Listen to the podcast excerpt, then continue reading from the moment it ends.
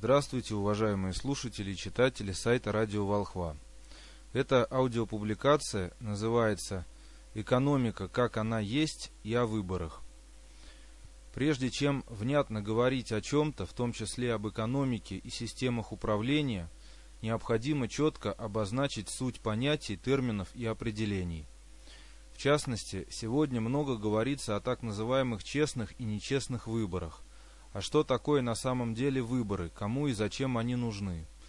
Когда-то у всех коренных народов, в особенности русского народа, не было никаких выборов, а существовало, к примеру, копное право, впоследствии замененное на вечевое право. В чем разница, смотри ранее опубликованные видеоматериалы круглого стола деда по теме прямой народовластия. Другими словами, у руссов изначально традиционный – была именно система народовластия, которая только видоизменялась, совершенствуясь во времени и пространстве. И только с интенсивным приходом на русские земли и народных полчищ, гибридных, кочевых и других в основном паразитирующих народов, традиции прямого народовластия стали постепенно вытесняться из жизни и сознания русского человека.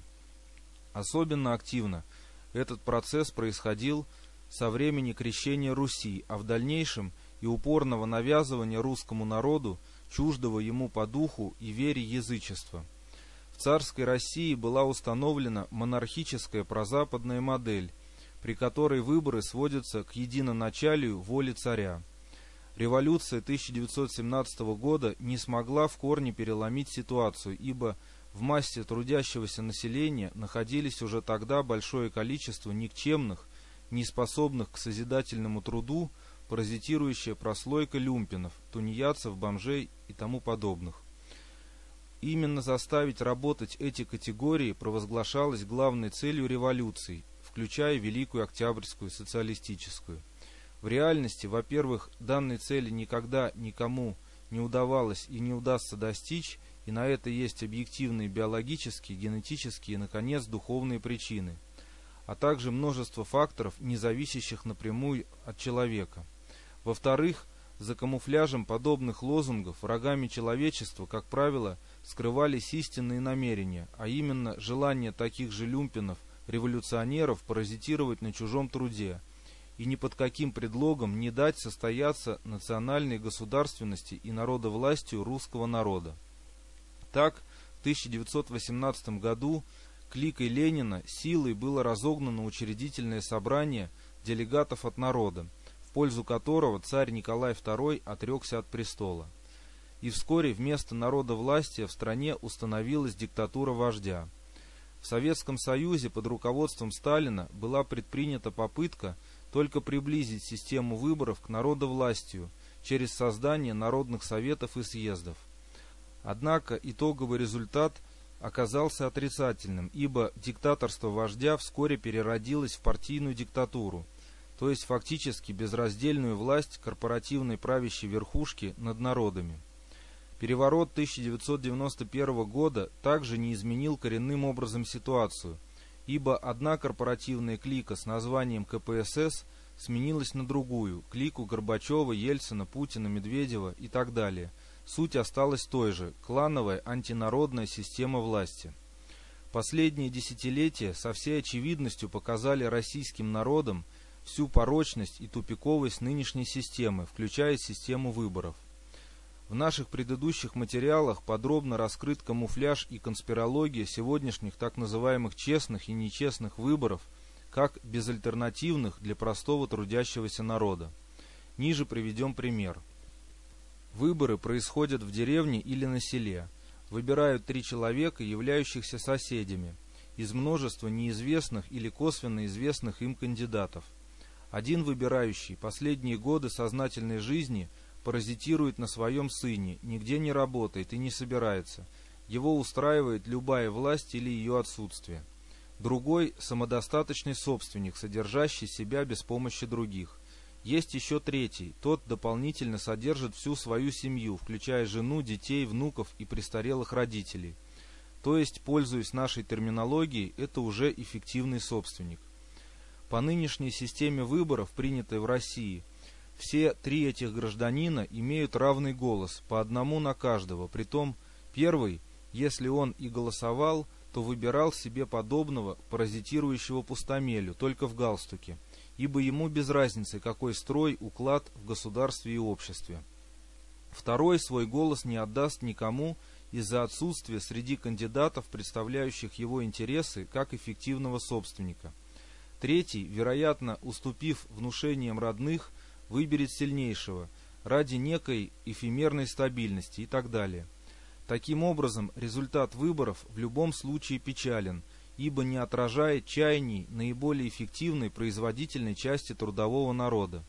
И наоборот, вся суть таких выборов сводится к множению паразитирующих прослоек и категорий.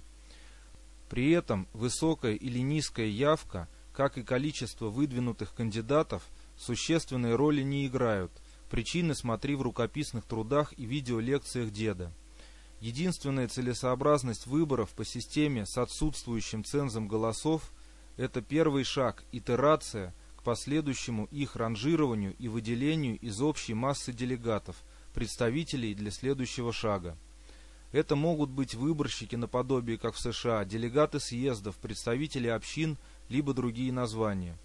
Мы предлагаем универсальную систему многоступенчатых выборов посредством местнических, городских, областных, региональных, межрегиональных общин и советов, где равный вес и учет всех голосов – осуществляется только на первом этапе голосования. А единый день голосования всего-навсего такой же камуфляж безальтернативности исхода выборов для большинства простого народа, ибо не решает по существу главной цели любых выборов – делегирование истинной элите производительной части народа, о которых в частности упомянул в недавнем интервью Путин, в органы государственной власти. Для действительно честных выборов – должна быть коренным образом пересмотрена и видоизменена вся система. И все-таки мы выступаем против возврата к любым прошлым системам управления в чистом виде, включая традиционные для русского народа копу и вечи. Ибо в настоящее время сильно видоизменилась структура и состав российского общества. О реальном устройстве современного общества смотри наши прежние публикации по теме социологии. В связи со сказанным, с учетом уже произошедших и будущих метаморфоз в стране и обществе в целом, мы предлагаем такую систему народовластия, где сам народ и только народ решает все встающие перед ним вопросы и проблемы. Для этого система выборов должна происходить в несколько этапов. На низших уровнях выборы служащих производятся открытым голосованием на общих собраниях, где каждый взрослый человек, занимающийся какой-либо деятельностью имеет один голос. Не работающий вообще или в данной местности правом голоса не обладает. Более высокие иерархические учреждения формируются также на конкурсно-выборной основе, но правом голоса обладают только лица с определенным экономическим статусом. Отсюда и далее мы предлагаем ввести в Конституцию категорию, называемую «эффективный собственник». Ценз эффективности по мере иерархического повышения статуса управленческого учреждения повышается. Общих выборов и огульных тайных голосований не должно быть, ибо этот метод не демократичен в основе своей, а скрывает, камуфлирует тайные планы паразитирующих и эксплуатирующих чужой труд структур. В своих предложениях мы исходим из того, что изначально народ с экономико-эзотерических позиций – это самодостаточное, самоорганизующее, самоуправляющее сообщество эффективных собственников, именно назначающих, а не выбирающих себе учеников и помощников. С этой точки зрения народу не требуется извне надсмотрщиков в виде множества чиновников партий, поэтому политические партии могут существовать как дискуссионные клубы, предлагающие народу варианты эволюции и прогресса. Президент страны исполняет функции по организации международных связей и выполнению международных обязательств, а также для организации защиты и соблюдения правопорядка, включая единство юридических правил. Со стороны национальных и межнациональных взаимоотношений каждый народ сам волен выбирать себе систему управления своим национальным образованием, традиционную либо более подходящую в текущий момент – Например, именно по аналогичному принципу поступили народы Дагестана и Ингушетии, отказавшись от общенародного голосования на нынешних выборах глав этих республик. Принципы комплексной, универсальной, бесконфликтной системы управления и выборности, учитывающей интересы всех российских народов, включительно русский народ, мы описали ранее в составляющих нашей антикризисной доктрины Волхва. А теперь вернемся к сути экономики как науки. Чтобы избежать правды, была придумана система конспиративных камуфляжей. Например, экономика – продолжение политики. Политика – это проявление экономики. Экономика – это суть организации производства. Экономика – система учета ресурсов и результатов и другие определения.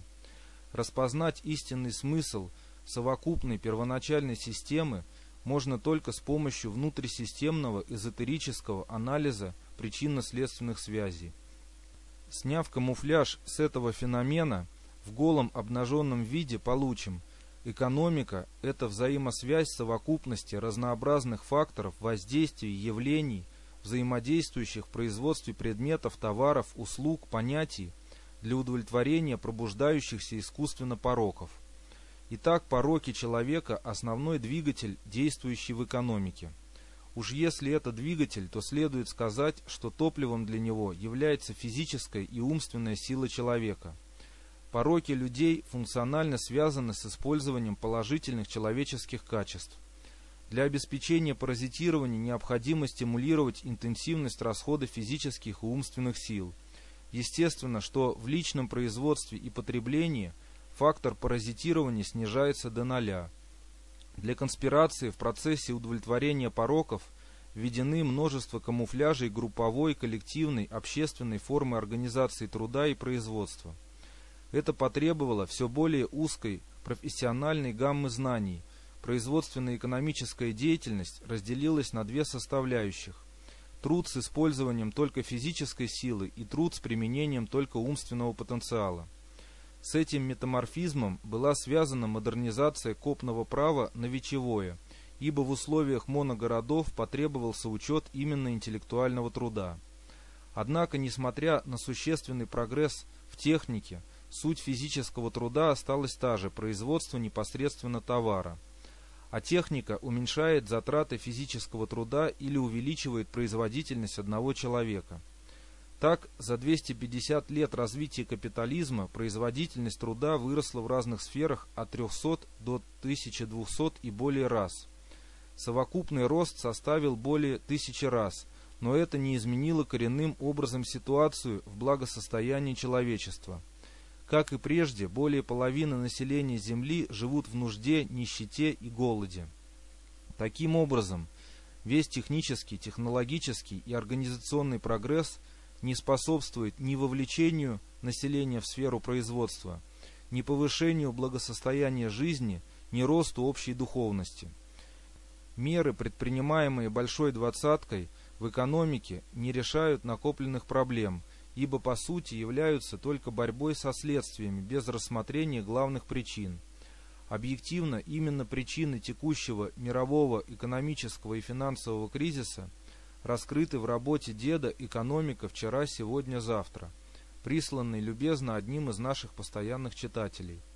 Можно, конечно, как предлагают наши правители, волевым путем обеспечить автоматизированное производство и суперсовременные рабочие места, но выпускаемая продукция тогда не может быть обеспечена постоянным или долговременным платежеспособным спросом, ибо функция «товар-деньги-товар» является прогрессивной только в том случае, если спрос обеспечен деньгами и инициирует производство. Также можно, как это сейчас делается у нас в России, не платить массовому участнику производства и сократить его потребительские позывы до средств примитивного питания. Но тогда быстро обогащающаяся паразитирующая прослойка почувствует угрозу со стороны обездоленных, и элита встанет на путь не мотивации труда и стимулирования производства – а на путь цепной реакции роста паразитирующих структур. Отклонение от оптимальной гармонии в подсистемах и особенно в подсистеме финансов и кадров ведет, во-первых, к гнету со стороны общества на собственника с целью увеличения налоговых отчислений, а во-вторых, к безудержному росту тарифов естественных монополий и цен на товары повседневного спроса. Стимулирование производство товаров, не связанных напрямую с жизнеобеспечением, идет за счет увеличения стоимости рабочей силы и за счет расширения рынка сбыта с платежеспособным спросом. Основной камуфляж осуществляется с помощью метаморфозы использования непосредственно живого и опосредованного прежнего труда, том числе усиление эксплуатации умственного труда за счет ограничения его стоимости и сокрытия масштабов использования интеллектуальной собственности. Стимулированием доходов собственника интеллектуальной продукции стимулируется и рост доли насильственного обобществления труда в виде поборов, налогов, акцизов и многих других факторов. Именно провозглашение частной собственности на средства производства с одной стороны и частной собственности на рабочую силу с другой, но при этом отвергнув саму суть частной собственности на произведенный продукт, является основой конспирологии, обеспечивающей постоянную бедность одним – благополучие другим и безмерное обогащение третьим. Суть налога на живой труд вынуждает труженика постоянно работать. При этом собственник средств производства, которые являются продуктом опосредованного обобществленного труда, используя естественный фактор, обогащается без труда за счет прибыли на капитал. Прибыль на капитал – это второй фактор конспирологии, дающий полный камуфляж элементов цепи, Капитал, средства производства, плюс живой труд наемного рабочего, плюс присвоение ранее произведенного обобществленного труда. На самом деле все это через распределение продукта производства должно распределяться в следующей зависимости. Капитал должен дать прибыль пропорционально доле участия в производстве. Живой труд, физический и умственный, должен получить свою долю. Доля участия прежнего обобществленного труда должна обеспечить само обобществление. Весь прирост продукта, полученный за счет использования прежнего труда, должен принадлежать обществу в полном объеме. И никаких налогов, ибо существующая система порождает паразитизм высших эшелонов власти и порождает дополнительные пороки. Необходимо признать факт перемещения эксплуатации человека из сферы производства товаров и услуг – в сферу корпоративных интересов чиновников всех уровней и создаваемых ими марионеточных банков. Чиновник препятствует свободному предпринимательству, а их банки создают утопии и иллюзии за счет внедрения суррогатных денег, так называемых ценных бумаг, которые на фондовых рынках выступают не как средство инвестиций в реальную экономику, о которых в частности шла речь на последнем форуме «двадцатки», а как спекулятивное средство наживы в нереальной, то есть ложной экономике. Вместе с инвестициями в карманы непроизводительной, а спекулятивной сферы попадают не только инвестиционные фонды, но и вклады хранения и оборотные средства предприятий. Истинная система управления экономикой должна включать ряд подсистем. Система автоматизации связи технических средств ведет к созданию систем управления, где управляющие решения принимаются компьютером по заранее встроенному алгоритму. Роль живого труда сводится к наблюдению работы техники и включением ее резервов. Система управления финансами включает в себя систему анализа и систему прогнозирования финансов внутри производства, финансов на оплату труда, финансовой мотивацией производительного труда, финансами сырьевых запасов, финансами реализации продукции, финансы движения и хранения полуфабрикатов, финансы складского хранения готовой продукции. В реальных условиях действующего производства решается опытная задача оптимизации невозвратных потерь финансов и разрабатываются опытные схемы стабилизации всех финансов. Система управления кадрами включает в себя систему демографии, систему обучения, систему профориентации и другие системы. Метаморфоза средств производства состоит в обеспечении их возобновляемости с приобретением своего научно-технического прогресса и только. Метаморфоза живого труда состоит в обеспечении сложной функции. Первое – поддержание работоспособности. Второе – поддержание мотивации к труду. Третье. Поддержание стабильности обеспечения постоянно расширяющихся производств кадрами.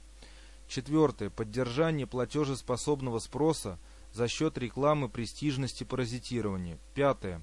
Обеспечение классовой чистоты рабочий, инженер, чиновник. Шестое. Препятствие развитию тенденций формирования нового паразитирующего класса, так называемого среднего. Метаморфоза живого умственного труда состоит Первое. В обеспечении такой организации производства, при которой наиболее полно используются все ресурсы, в том числе рабочее время, транспортные связи и другое. Второе. В разработке новых средств производства, в том числе инструмента и основ организации и оснащения рабочих мест и производств. Третье. В разработке методов эффективного использования резервов, полученных невостребованным прежним трудом. Четвертое. В разработке товаров новых форм и качеств. Пятое. В разработке концепции сочетания метаморфоз для получения наибольшей прибыли. Шестое. Другое. Здравый смысл не может игнорировать изложенное, и именно из этой предпосылки любая математическая формула, описывающая процессы в экономике, абсурдны, ибо любой термин здесь имеет множественность, которую невозможно изложить иначе, как функцию, учитывающую большее или меньшее количество факторов и их мгновенное, то есть условное постоянство. Например, ранее известная экономистам функция Коба-Дугласа – Именно частное решение этой функции мы предлагаем в качестве основы основ при разработке каждого блока подсистемы и системы. Здесь могут использоваться новейшие достижения науки и практики в системе управления. Конкретная схема будет выглядеть в совокупности с этими факторами.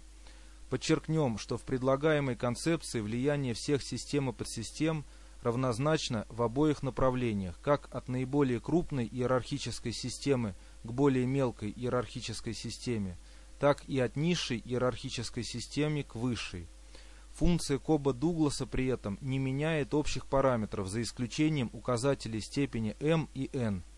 То есть более иерархически высокая подсистема включает более высокий процент охвата населения страны, а также требует изменений капитала вложений и их структурных составляющих.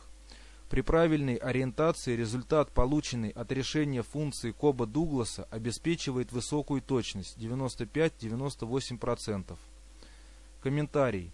В отличие от всех других теорий управления, в том числе концепции общественной безопасности или КОБы, предлагаемая система обладает изменяемостью всех параметров, количество которых 9 во времени и в пространстве – что дает возможность делать прогноз развития непосредственно из анализа существующего положения. Этого нет ни в одном научном труде ни российских, ни зарубежных авторов. Попытка решить функцию в ручном варианте академиком Леонтьевым Василием Васильевичем трудоемко и требует затраты времени и труда в огромных количествах, исчисляемых годами и десятками научных работников, и не позволяет решить все проблемы в режиме онлайн, реального времени.